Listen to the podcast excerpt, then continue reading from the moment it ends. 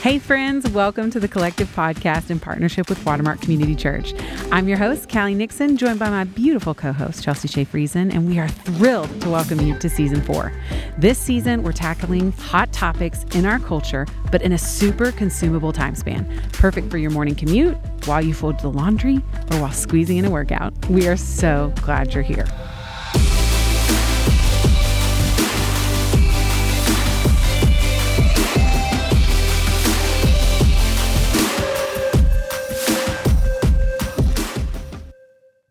It's no secret that we're living in a really politically divisive time, perhaps one of the most in our history. And that's crept into the church. It's outside of the church, it's everywhere we look. There's vitriol, there's anger, there's frustration, and sometimes there's apathy because it just all feels so overwhelming that we don't even know how to engage. But here's what we know more Americans today are marrying people based off of political affiliation than off of their faith affiliation. My name is Erica Paul, and that's a problem. That's a huge problem. And y'all, my name's Callie Nixon. We're also joined as always by Chelsea Shea Friesen. But Erica, one of the main reasons that I'm really excited that you've joined us as a co-host for a couple of episodes this season is because y'all, Erica started her career in politics and now has been building strategic partnerships for nonprofits for over a decade. So you understand the lay of this land probably better than most. I want to take you back to one of the things that you just talked about. You said that people are choosing marriages based over political affiliation more than faith. Speak a little bit more to that. Yeah, so about four in 10 Americans who've married since 2010 have a spouse in a different religious group. Many of these are Christians marrying people who don't believe in God at all. But 77% of people are now married to someone in the same political party. Wow. That's huge. And and tell us a little bit about your history with um, politics and how you've experienced this in that sphere. Yeah, absolutely. I understand this stat because for a long time I was someone who who championed political party over faith affiliation if I'm honest, and that mm-hmm. was as a believer. But for many, many years, especially when I was in politics, I upheld candidates as messiahs and policies as gospels. That was my primary tribe. And then I would cherry pick scripture to suit my political mm. worldview. Mm-hmm. And that is a real, real concern. And frankly, it was idolatry in my own life. And I'm so thankful not to be held captive to that anymore. But I understand deeply the temptation to kind of fi- be in fight or flight mode when it comes to politics and faith. And I see this truly, y'all, as such an opportunity for the church to step in because this isn't a governmental problem. This is a spiritual problem in a lot of different ways, right? And we don't want to make the government be responsible for something that the church is actually responsible for. So that's why we're having this conversation today. We want to tell um, a couple of great ways for how you can enter into difficult conversations about politics. And so um, I'm super excited about where we're going this way. We want to ultimately encourage the women that listen to this man, how can we embrace people? who align differently than us. And I think the biggest reason why we want to circle back on the why, why is this important, is because exactly what you said. This is not just something we see outside of the church, big C church, little c. Right. It is something we see that is completely upending our ability to walk in unity and in faithfulness. Absolutely. You see someone and and instead we really are leading with this in a lot of our conversations. So if you're a woman of welcome and you want all refugees to be able to enter into the US, we can't be friends.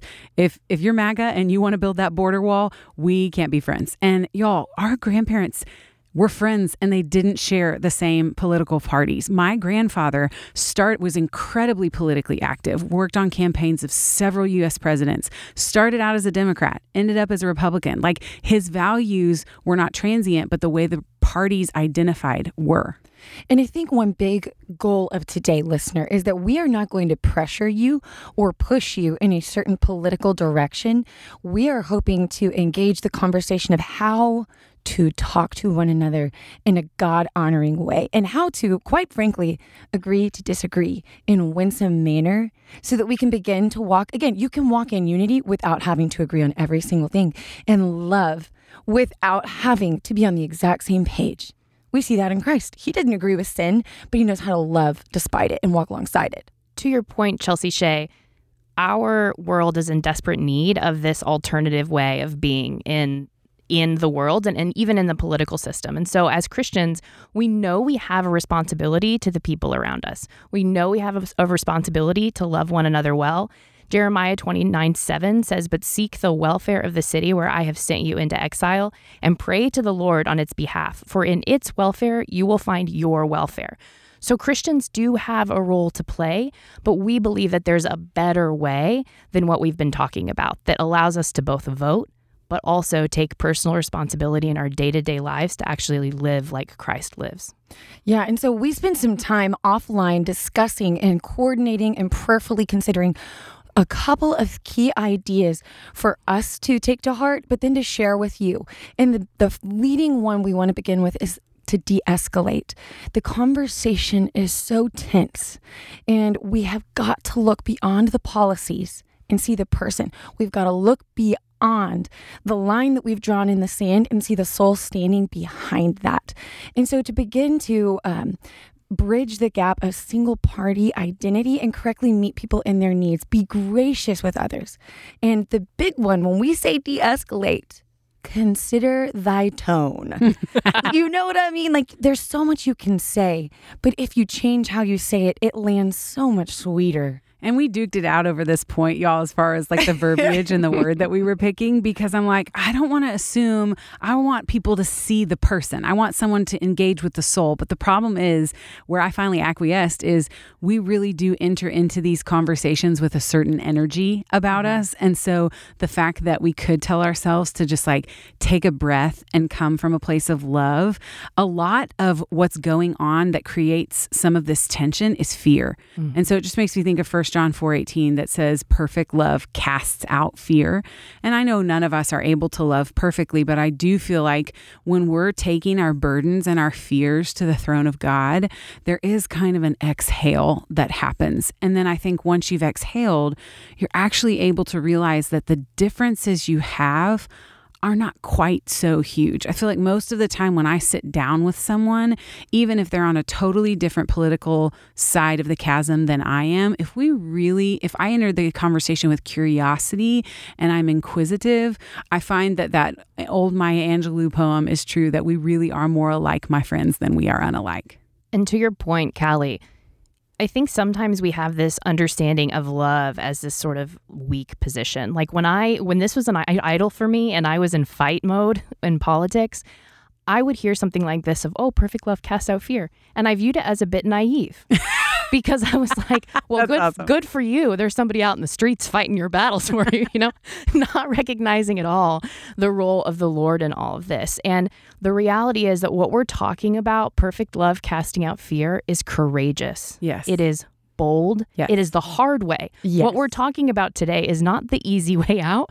This is an invitation into an incarnational type of living and being in the world that is actually so much harder than just being passionate on Facebook and Instagram and casting a vote in a booth. So for the girls in the back, I just got chills on myself. But for the girls in the back, define incarnational living. It is it being the embodiment of Christ on earth. Right. Mm. So we de-escalate.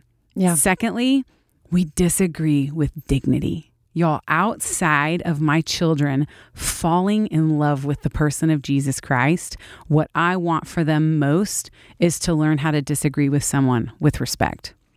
Um, there are dear friends in my life that see things very, very differently than me. And I think we've lost that a little bit of, as a society. Um, Plato and some of the other early philosophers of Mars Hill, they would literally sit on the rock. I've sat on that rock before. They sit on the rock and they disagreed all day long. And then they went home to their families and they came back the next day and they did it again and they hung out with each other. Yeah. And a verse that really stands out in support of what you're talking through is Colossians 4 6. Live wisely among those who are not believers and make the most of every opportunity. Let your conversation be gracious and attractive so that you will have the right response for everyone. I love that verse. Another version says your conversation be seasoned with salt. And I think that's such a perfect way to look at how we would engage in a conversation like this. And one of the things we say around here a lot at Watermark is if in any type of difficult conversation, it doesn't have to be conflict, but oftentimes we seek to be understood. Mm-hmm. That, that is a great need. And I'll confess that's probably one of my um, biggest struggles is I'm okay if you're mad at me for something I actually did, but if you're frustrated with me because it feels like you don't understand my heart or my motive or my intentions, I really struggle with that. And so just laying that down in these conversations and going, I'm laying aside my desire to be understood, and I'm actually going to spend time trying to understand you and where you come from. Because a lot of times, some of our hard held beliefs on things like, um, I want to vote Democrat because they're more courageous to refugees and immigrants. That has a lot to do with what you've walked through in your history, where you come from, what your family's built up as. And so if I if I take time to be curious and ask you questions, I'm going to end up in a much better headspace. Which takes us back to why it's so important to lead with Christ and not lead with political affiliation. But because it's dehumanizing when we lead with political affiliation and when that's the lens we're viewing people through. And if we're in a place of just like actively fighting um, politically, a lot of the time the the person on the other side becomes either an enemy to be defeated or yes. an oppressor to be avoided. Right. And in reality, these are neighbors to be loved. These are men and women created in the image of God that we are called to be the hands and feet of Jesus to in the world. Mm. And so I think the goal of the conversation and the big wrap up to the the idea of disagree with dignity would be to not aim at winning the conversation if you go into the conversation trying to feel understood and come out like you've won, that's a miss. It is to be winsome and be an excellent listener and to seek to understand them. Absolutely, Chelsea Shea. And that actually calls to mind as we think about okay, if we're going to um, treat people with dignity, we're de escalating these conversations, we're having these conversations where we're listening and we're treating people with love. It reminds me actually of um, of an MLK quote where he talks about how the church um, is not merely intended to be a thermometer that records the ideas and principles of popular opinions, but is intended to be a thermostat that transforms the mores of society. Mm. And so the the question that we really want to bring home today is what does it look like for us in the year 2022 as Christ followers to not just take the temperature of our political culture and often reflect it, but rather actually set the temperature and be a thermostat in this world? And the answer is through daily ownership. Right. The the reality is we get a chance to vote about every two years. Obviously, some like local council elections are, are going to look a little bit different, but you get to vote on one day every two years, but you get to walk out your beliefs through your lifestyle every single day of your life. So I think my challenge would be man, if you're passionate about it in the sphere of government, go get involved in legislation, L- learn how policy actually gets made. Another thing that I would challenge us to do is diversify your input. It's probably a really good idea to have friends in your life who think differently than you. If you don't listen, I work at a church, right? And so I have to work harder to make sure to look out into my neighborhood in and around the spaces that I have so that I make sure I pursue friendships where people think differently than me. So, in addition to diversifying our input, it's also really critical that we dive in and have proximity to the people who are at the center of the issues about which we're passionate. So we're not saying today, don't go out and vote passionately, or don't be politically engaged, or don't advocate for certain legislation. The reality is that is a part of what it is to be faithful to what God's called us to do in 2022. But what we are saying is don't let that be the extent of it. Don't let that be um, the thing that drives you and where you find your identity because we are called to actually engage with the men and women who are at, and children who are at the center of these issues that we're advocating for. Um, so there's a great quote from uh, Eugene Cho and Thou Shalt Not Be a Jerk that just says, if we're not willing to cross the That's street. a book, ladies. Sorry. For real. For real. Thou shalt not be a jerk. If we're not willing to cross the street to love our neighbor, we have no right to be enraged at national politics. If we're about kingdom work in our neighborhoods and cities, we can help to bring about positive change nationally.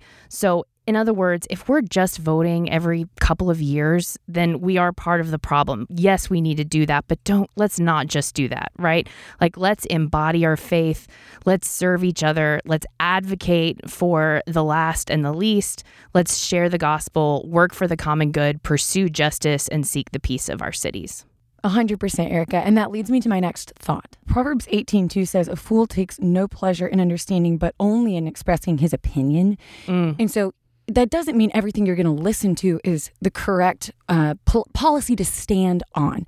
But what it is asking us to do is to close our mouths and begin to use our ears to understand where other people are coming from because you never know where you may have been pigeonholed into some very wrong thinking yourself. And quite frankly, it's extremely selfish to think that you're the only person who has the right to speak. And so if you can diversify and at least have the courage, you said this earlier and I loved it. It's courageous to do this, to listen and not need to win. I think that that really will broaden the scope of your ability to be gentle and loving and winsome with others. But if all you're ever doing is hearing and listening to the same things, I think you're going to find that it builds up um, a, a lack of leniency, a lack of care, and quite frankly, an inability to flex towards somebody. Yeah, absolutely. And we we have a real issue with echo chambers now. We all know that. We can create we can create a life for ourselves where everything that we listen to, everything that we read only serves to support what we believe. Right. That's a possibility now in ways that it has never been a possibility before. And it's really dangerous and and the reality is the truth is often somewhere in the middle, but as we know the truth is actually found in scripture itself. So, Erica, as we're trying to diversify our input, I think what we're not saying is go watch five minutes of Fox News and then five minutes of CNN. Mm-hmm. What is it that we're actually saying? What are some ideas? So for me, one one thing that I uh, that I think is really really important is when I'm scrolling through whether it's Twitter and social media, if you're everything you're seeing is only serving to bolster exactly what you already believe, chances are we've you've created an echo chamber for yourself. And so for me, if I find myself just like if I find that my anger anger for me is a real clear indicator of this. So mm. because the thing is danger and fear drive a lot of our political rhetoric, today and candidates and parties know the easiest way to get someone to a voting booth is by scaring them That's so and true. so there is a ton of clickbait. It's also driven by, and I am not a conspiracy theorist, but it is driven by money. These are these people are making money off of our anger and our rage. And so I find that if I if my heart rate's going up when I'm scrolling through Twitter or if I'm on Instagram and I'm seeing a lot of things that are just causing me to frankly to to despise the people around me more than I did before. And it's making it harder for me to be Christ like and to love people as myself. That's a problem. Yeah. And it, it leads us into another thought, which would be be devoted. And that's what you're saying. Prioritize. If you can see that your anger is stirred to a point that you are unable to be gracious, throw a flag on yourself. And we have our um, producer was mentioning that they found that in themselves as they were walking down their neighborhood. They'd see political party signs, and that was hard for them. So they committed to walk back from that and go, you know what? We're not going to engage. We're not going to put those up as a a way for us to take a step back from that conversation because I want to approach everyone in my neighborhood with Jesus and love first and earn the right to be heard in those conversations and begin by listening, not with aggressive assumptions. And so we want to be devoted, which means faith first, political party second, and Acts 5:29 says, "But Peter and the apostles answered, we must obey God rather than men." So that's our priority. Right. Obeying God rather than men. But we see in Titus 3:9, avoid foolish controversies, genealogies, dissensions, and quarrels about the law, for they are unprofitable and worthless. So if we are able to prioritize the Lord first, and then realize that yes, it's worth having a conversation, but not taking it into quarrelsome dissension, then we are sitting in a faithful position. That's so good, Chelsea Shea. I think what that reminds me of, and I know this this stat can be like, and this verse can be overthrown and maybe used too much in different uh, circles, but I do think it's an important stat to just bring yourself back to is that between any two humans, the amount of genetic variation, so their biochemical individuality, is about 0.01 percent. So I know I quoted Maya Angelou earlier, but like y'all, we are alike. We are more alike than we're unlike. And that's what Paul's talking about in Galatians 3, verse 28, when he says, There is neither Jew nor Greek, there is neither bond nor free, there is neither male nor female, for ye are all one in Christ Jesus. And so the more that I can come from a place um, of looking at someone and going, Oh, brother, sister, That is me being devoted to my daily ownership, that I'm taking ownership of one, who I am in Christ, and who that other person is that's sitting across from me is in Christ. Yeah, the reigning thought I feel like I continue to hear as we converse and that we want to share with you, listener, is stand firm in what God has put in your heart. Right. When it comes to policies, but engage with winsome, loving, Christ forward affection. Right. Absolutely. So, in conclusion, we want to encourage and even urge you all that we recognize the environment that we're in. We are going to be prone to be moved towards fear. But, young friend, we have been through worse than this, and God is still on his throne. And so, I think what we would tell you to do in this political sphere three things de escalate the conversation, disagree with dignity, and take daily ownership of your own soul. We love you guys so much. There's, of course, so much more we could talk about on a conversation like this, but our prayer is that we get you started to look a little more like Jesus every time you have a conversation with someone who thinks differently than you all. As a reminder, we're always here. We're always here at the collective. You can visit our website at watermark.org slash collective. You can follow us on Instagram at watermark underscore collective. If there's somebody you think would benefit from this episode, we would love for you to share it with them. And as always, we would love to pray for you. Send us your prayer requests at collective at watermark.org. We'll see you next time on the Collective Podcast.